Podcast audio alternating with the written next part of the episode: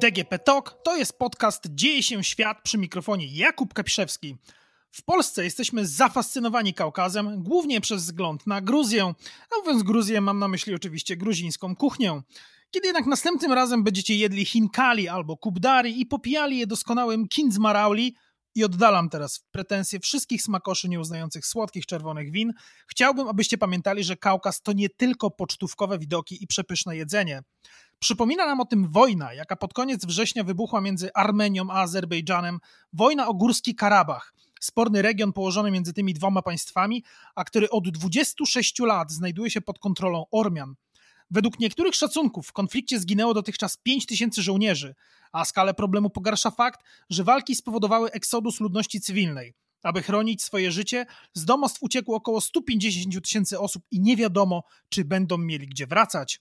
Jeżeli jest jakaś dobra wiadomość, to taka, że konflikt dogasa. Strony ogłosiły zawieszenie broni, a w roli rozjemcy wystąpiła Rosja, która wyśle w region siły pokojowe, które mają zagwarantować stabilność sytuacji.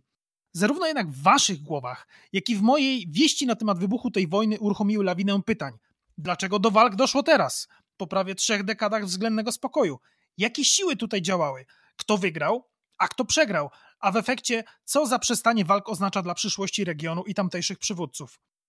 Doszedłem jednak do wniosku, że skoro na skali wiedzy o Kaukazie określonej od 1 do 10 bliżej mi do dwójki, czyli zwykłego amatora haczapuri, postanowiłem zadać te wszystkie pytania poważnej dziewiątce. Po drugiej stronie linii witam więc już Mariusza Marszewskiego z Ośrodka Studiów Wschodnich. Witam serdecznie. Dzień dobry, bardzo miło. Proszę powiedzieć, dlaczego konflikt wybuchł teraz? Przecież tam od trzech dekad jest względny spokój. To jest nie do końca prawda, ponieważ konflikt był tylko zamrożony. Linia frontu była granicą pomiędzy Arcachem, czy też Górnym Karab Górskim Karabachem, czyli nieuznawanym państwem Ormian e, tej części Azerbejdżanu. Arcach, tylko dodajmy, że to w Armenii się tak mówi na Górny Karabach. Tak.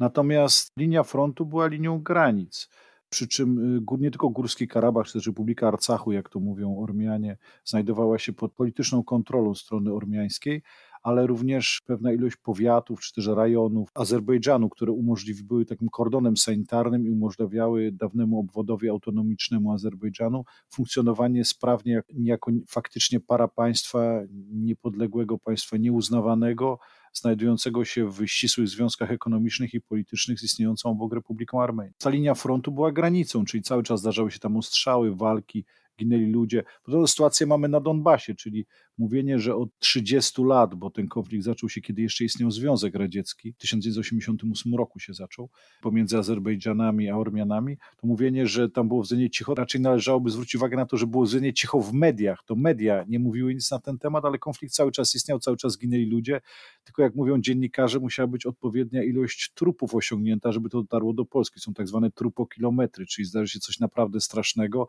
to wtedy informacja z lokalnej staje się bardziej globalną. To co się stało, że teraz tych trupokilometrów jest znacznie więcej niż było wcześniej. Kilka razy już w ostatnich latach dochodziło do takiej sytuacji. W 2016 ilość ofiar po obu stronach i skala walk była taka, że to się przebiło do mediów światowych i latem tego roku taka sytuacja miała miejsce również. Dlaczego to się stało teraz? To wynika z kilku przyczyn. No możemy tylko spekulować, nie, nie siedzimy w głowach decydentów zarówno strony kaukaskiej, jak i państw sąsiednich, które były zaangażowane w ten konflikt. Ogromne znaczenie miały wydarzenia z lata tego roku, kiedy doszło do kolejnego zaostrzenia się sytuacji, ty, liczba tych ofiar była większa po obu stronach. Zginął wysokiej rangi dowódca strony azerbejdżańskiej, pułkownik Polat Haszymow, który stał się bohaterem, martwym bohaterem narodowym Azerbejdżanu. I w Azerbejdżanie doszło do masowych wystąpień społecznych, zwłaszcza młodych ludzi, pod hasłami, że trzeba odzyskać utraconą ziemię.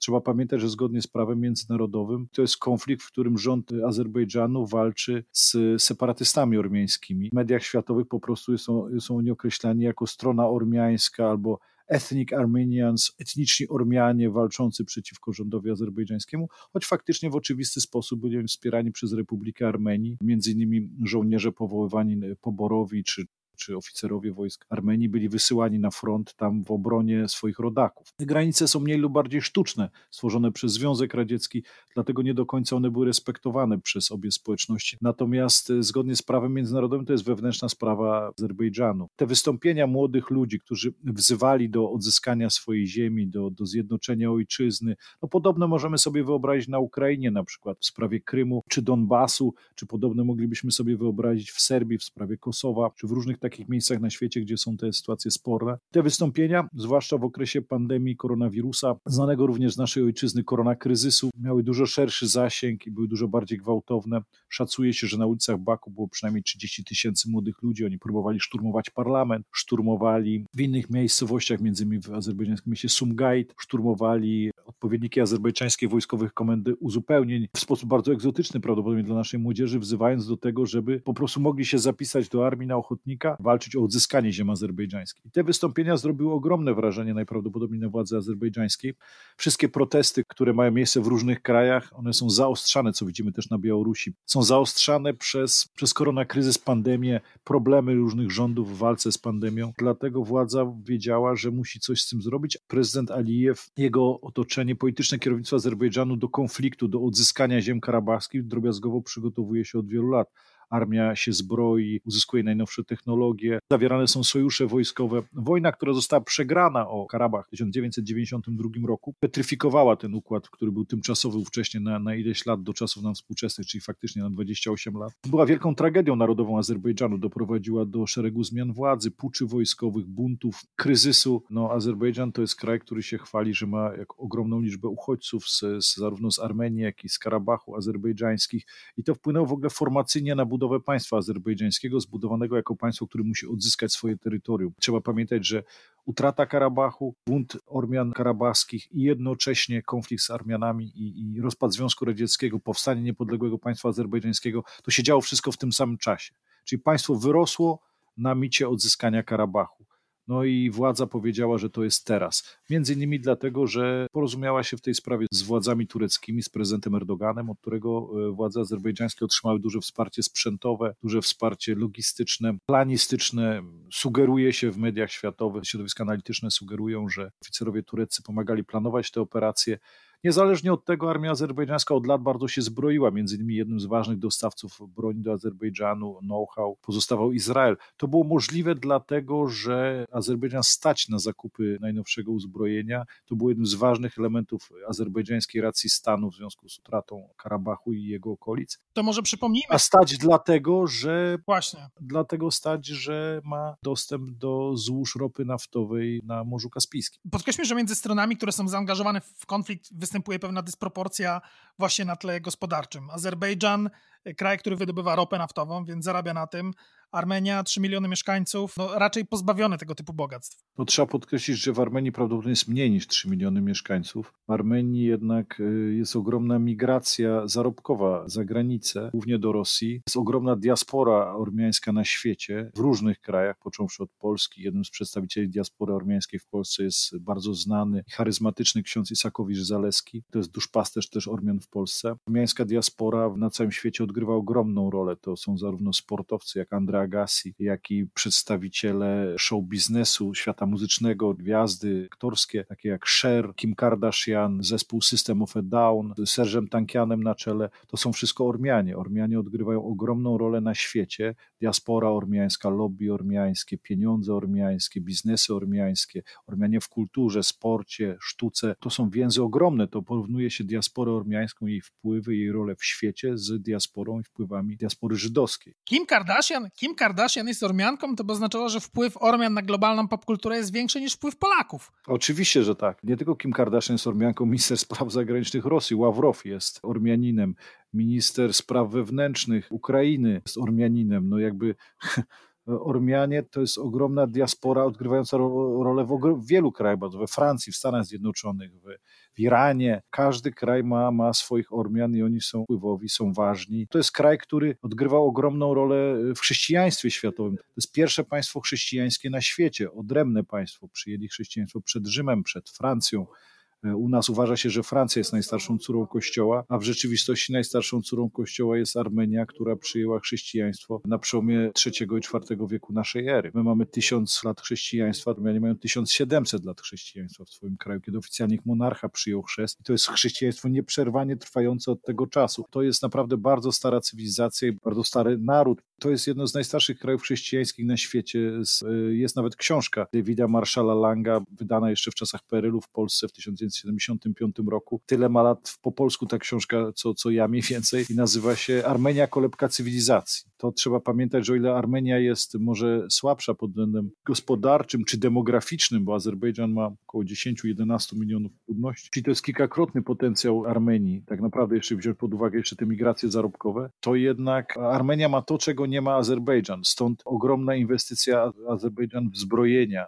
w dyplomatyczne relacje, właśnie te partnerskie relacje zarówno z Turcją, ale i z Izraelem. No i zaangażowanie się w gospodarkę światową bardzo mocne, bo jakby plany na odzyskanie Karabachu na wojnę z Ormianami są od 1992 roku, czyli one mają 28 lat. Przy czym tak samo Ormianie podchodzili do tej sprawy jako do obrony swojego terytorium. Mniej więcej od tego samego czasu również się zbroili, ale nie mieli takich funduszy, ale jednak w dzisiejszym świecie jednak bardzo mocno więzy gospodarcze, też te surowce dyktują, kto może odgrywać większą rolę w polityce światowej. Ważnym krajem, w którym Ormianie odgrywają, których nie wymieniłem, na przykład jest Liban. Sieci telefonii komórkowej w Górnym Karabachu to były sieci telefonii komórkowej libańskie z uwagi na to, że tam około 12% ludności to Ormianie w Libanie, bardzo wpływowi również. Kapitał ormiański z Libanu zainwestował w sieci komórkowe w nieuznawanym państwie ormiańskim, między innymi dlatego, żeby nie było zarzutów, że oni byli pierwsi, no i w ten sposób była taka dywersyfikacja, że często sam Karabach bardziej niż Armenia i Ormianie z Armenii to wspierała diaspora, mająca poczucie, że to jest część ziemi ormiańskiej, że Armenia historycznie to było kraj od Morza Śródziemnego do Morza Kaspijskiego. Trzeba powiedzieć, że państwa ormiańskie istniały jeszcze przed chrześcijaństwem. To jest naprawdę bardzo stara cywilizacja i bardzo stara kultura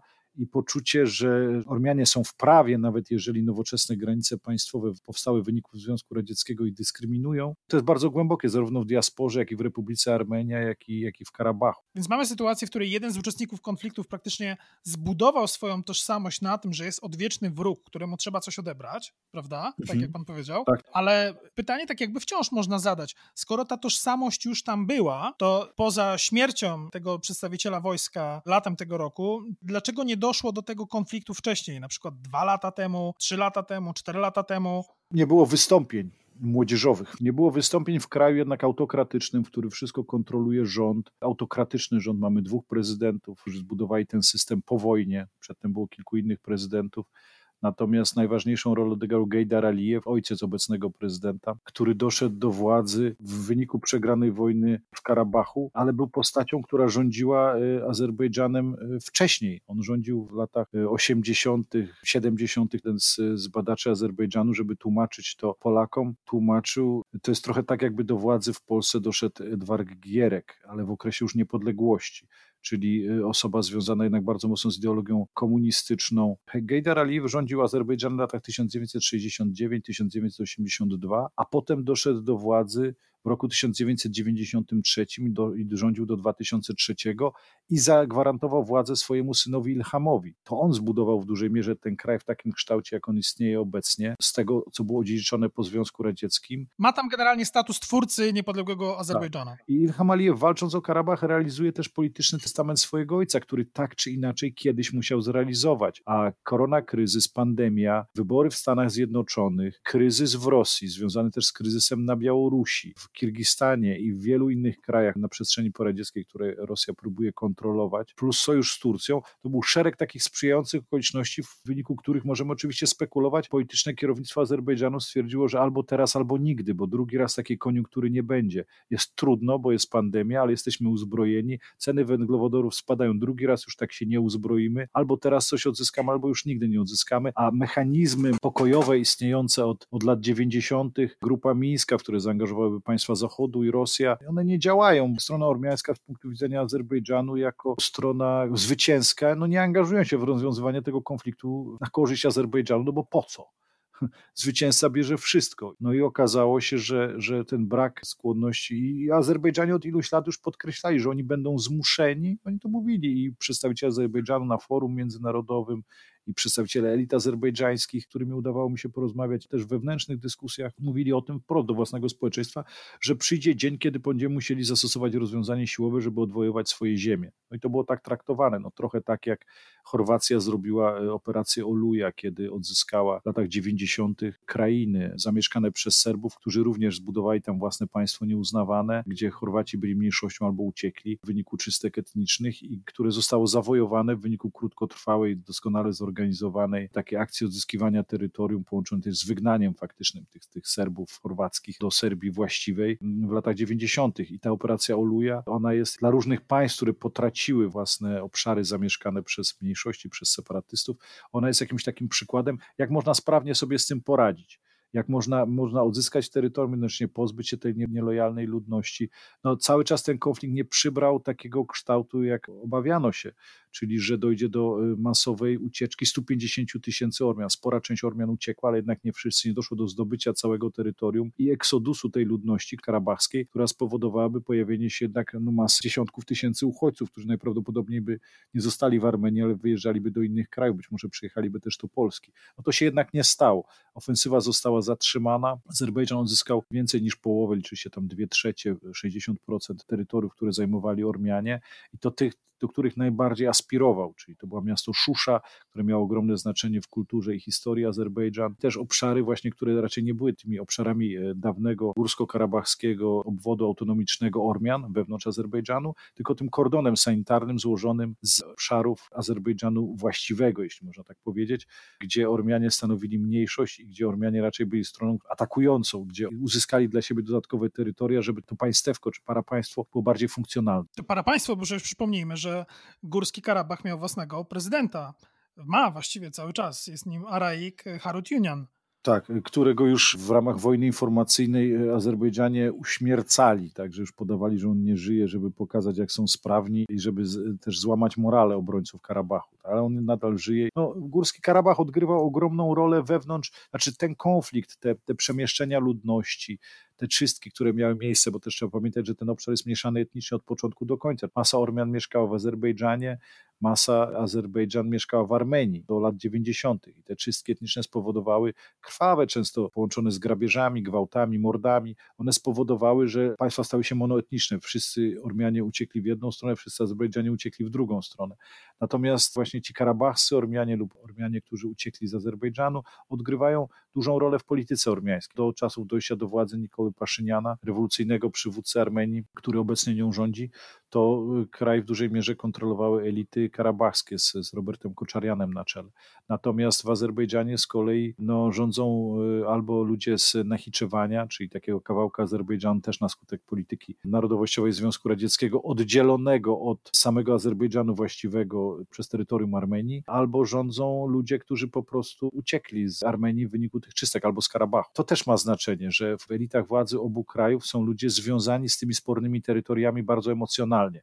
Na przykład teraz w azerbejdżańskich mediach pokazywano wystąpienie ambasadora azerbejdżańskiego w Moskwie, który wyraźnie wzruszony mówił o tym, kiedy zdobyto Szuszę, że wreszcie będzie mógł odwiedzić rodzinne strony. Nazwano Azerbejdżan, którzy mówili po zdobyciu Suszy, że wreszcie odwiedzą grup ojca, zobaczą swój rodzinny dom i tak dalej, i tak dalej. Ale to działa zawsze w dwie strony, czyli trzeba podkreślić, że jest to w dużej mierze konflikt nierozwiązywalny, a rozwiązanie go mieczem było związane z, z takimi możliwościami, jak oddała sytuacja na, na arenie międzynarodowej, sytuacja gospodarcza, poczucie, że taka sytuacja, jak jest teraz, może się więcej nie powtórzyć i osobista determinacja prezydenta Alijewa, żeby ten scenariusz zrealizował. A proszę powiedzieć, no bo tak jakby bardzo długi cień na Kaukaz rzuca oczywiście Rosja. I to nie jest tak, że Rosjanom zależało, żeby w tym regionie świata panowało jednak status quo, żeby te narody tamtejsze nie biły się między sobą, i dlaczego w efekcie, to też jest druga część pytania, dlaczego zdecydowali się interweniować wtedy, kiedy się zdecydowali, czyli dopiero po jakimś czasie? Cała ta y, sytuacja jest w dużej mierze pokazuje, że y, Rosjanie mają coraz większy problem z kontrolowaniem takich peryferiów. Doszło do sytuacji, w której jedno z państw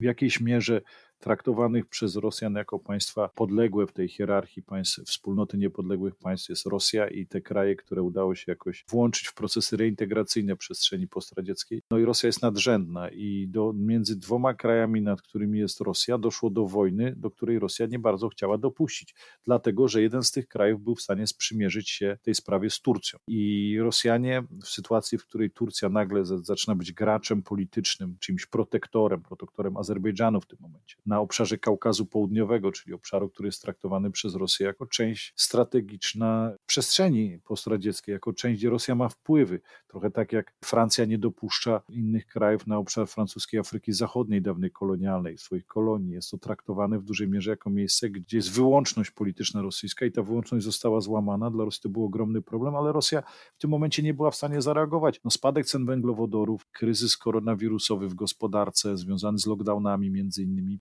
katastrofa służby zdrowia, możliwość wystąpień społecznych, tak samo dotyka Rosji. Cały czas miały miejsce protesty w Chabarowsku na przykład daleko na, na Syberii, których Rosja nie może stłumić od dawna z którymi w taki czy inny sposób musi sobie radzić. Dlatego też doszło do otrucia prawdopodobnie rosyjskiego dysydenta e, znanego na zachodzie Aleksja Nawalnego, żeby nie stanął na czele tych protestów. Mamy sytuację na Białorusi, w której władza też zmaga się z protestami w innym kraju, który jest bardzo bliski politycznie i gospodarczo Federacji Rosyjskiej. No też Rosja nie, nie, nie, ma, nie ma nieskończonych zasobów, żeby, żeby się angażować. Natomiast co się udało zrobić, czyli udało się Rosjanom w sytuacji tak trudnej jednak zagrać o to, co jest możliwe do zagrania, czyli doprowadzić do sytuacji, w której Karabach ocalał. Rosja zawsze plasowała się na tym obszarze jako rozjemca pomiędzy Azerbejdżanami a Armianami. Chodziło o to, żeby ten konflikt nie został tak naprawdę rozwiązany przez żadną ze stron, tylko żeby właśnie był zamrożonym konfliktem, w którym Rosja jest tym y, głównym sędzią, arbitrem, negocjatorem. Innymi słowy mówiąc, zamrożony konflikt to jest trochę tak jak taka stopa włożona w drzwi. Tak. Zawsze można spróbować się trochę rozepchać. Tak, no i ale tu było założenie takie, że żeby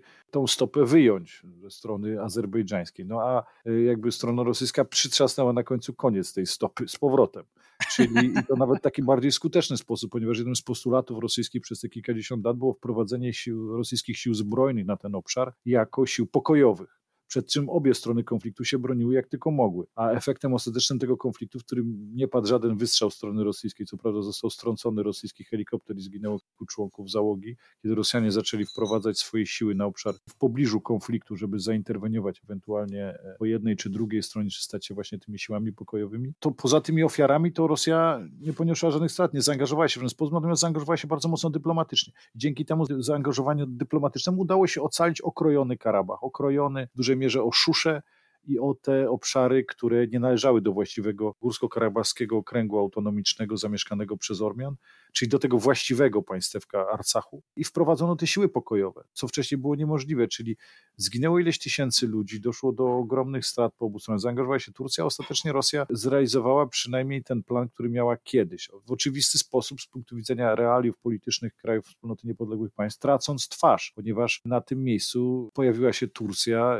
układ jest teraz rosyjsko-turecki jako gwarantów tego, tego pokoju w jakiejś mierze. Azerbejdżan stał się państwem, które postępuje w sposób uniezależny jednak od Rosji tak ważnej kwestii, na przykład jak wojna z sąsiadem, choć formalnie do tej wojny nie doszło cały czas i to był jeden z elementów, w którym Rosjanie się bronili przed zaangażowaniem się, że zgodnie z zasadami prawa międzynarodowego to była, to była po prostu wojna Azerbejdżanu z jego własnymi separatystami, która rzeczywiście nie wchodziła w ogóle w granice Republiki Armenia co przy tym szumie medialnym, który został wyprodukowany i bardzo narastał w czasie tego konfliktu, mogło w ogóle umknąć. Natomiast to nie była wojna formalna Azerbejdżanu z Armenią w ogóle, ani przez jedną minutę. Nie miało miejsca w ogóle sytuacja. To była wojna, która cały czas toczy się na, na, wewnątrz granic, które na mapie świata są określane jako po prostu terytorium Azerbejdżanu. To na samym końcu poruszmy jeszcze temat konsekwencji. Powiedział pan już, że prezydent Azerbejdżanu Ilham Alijew realizuje polityczny testament ojca, w związku z czym można uznać, że tak naprawdę jest zwycięzcą tego konfliktu. Natomiast chciałem zapytać, jak to wygląda po drugiej stronie. Premier Armenii Nikol Paszynian,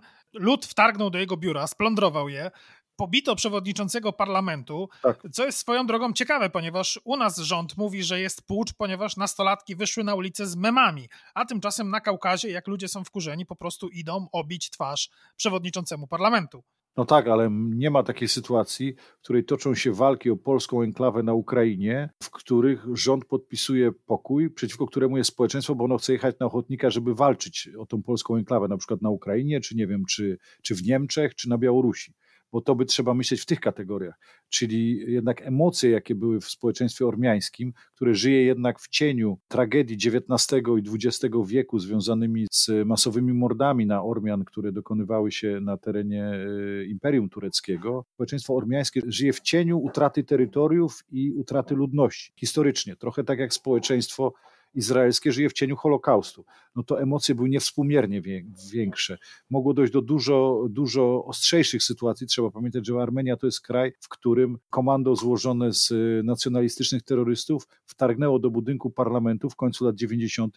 i rozstrzelało y, parlamentarzystów i przedstawicieli rządu. To jest sprawa niespotykana. No, takie rzeczy to się działy w międzywojennej Jugosławii na przykład. Jeśli chodzi o kraje uznawane za kraje Zachodu czy chrześcijańskie i tak dalej, i tak dalej. Także emocje emocje były nieprawdopodobne i to i tak skończyło się na ten moment przynajmniej dosyć łagodnie, jeżeli pomyśleć o tym, w jakich kategoriach takich eschatologicznych myślą o tej sytuacji, która się dokonuje w Armenii, Armia, Ormianie obecnie. Czyli tak jak wspomnieliśmy na samym początku, to nie jest spokojny region. Nie, nie. Trzeba pamiętać, że przedstawiciele diaspory ormiańskiej z Polski zostawiali swoje biznesy w ostatnich tygodniach, nie wiem, sprzedawcy kwiatów, czy, czy odzieży, czy tych, tych właśnie rozmaitych potraw typu haczapuri i tak dalej, widocznych w Warszawie, Czy kierowcy Ubera zostawiali e, swoje prace i wyjeżdżali na ochotnika walczyć o Karabach diaspora ormiańska na całym świecie zebrała dziesiątki milionów dolarów, żeby wysłać je w obronie Karabachu. Mobilizacja Ormian i poczucie krzywdy, niesprawiedliwości jest ogromna. To, że Nikol Paszynian zachował swoje stanowisko na ten moment, to i tak jest bardzo dużo.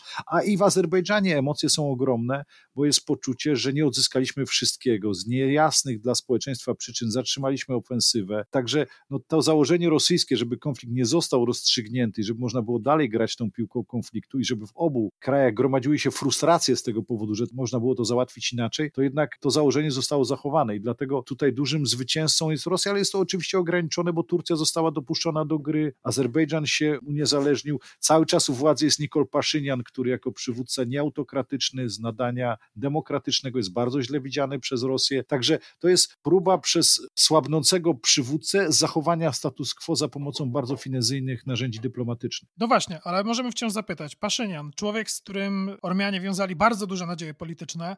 Czy ma w obecnej sytuacji szansę utrzymać się przy władzy? No ma bardzo nikłe szanse. No jest ogromny gniew ludu skierowany przeciwko niemu, że to można było załatwić inaczej. Strona rosyjska zrobiła to też w dużej mierze specjalnie, żeby podkopać jego legitymizację i żeby pokazać też państwom postradzieckim, że eksperymenty z demokracją, z dochodzeniem do władzy przywódców ulicznych, w przeciwieństwie do stabilnych przywódców, których popiera władza rosyjska, eksperymentowanie z relacjami z Zachodem. Armenia to państwo chrześcijańskie związane przez diasporę z państwami Zachodu, flirt z Zachodem, z demokracją, to wszystko jest niemile widziane i to się może skończyć w ten sposób. W krytycznym momencie Rosja może nie pomóc, a nawet może zaszkodzić. To jest taka lekcja, taka wyraźna lekcja pokazowa dla, dla całego obszaru postradzieckiego, czym się kończy demokracja.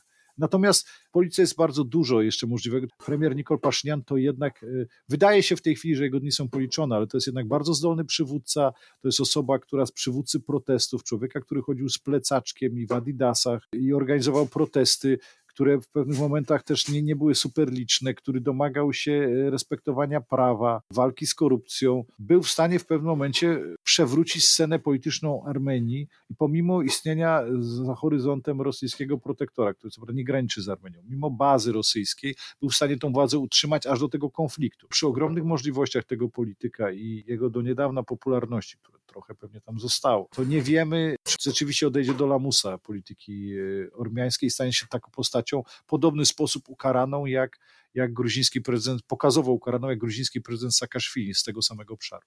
Doktor Mariusz Marszewski, Ośrodek Studiów Wschodnich, Mocna Kaukaska Dziewiątka. Bardzo dziękuję. Dziękuję bardzo.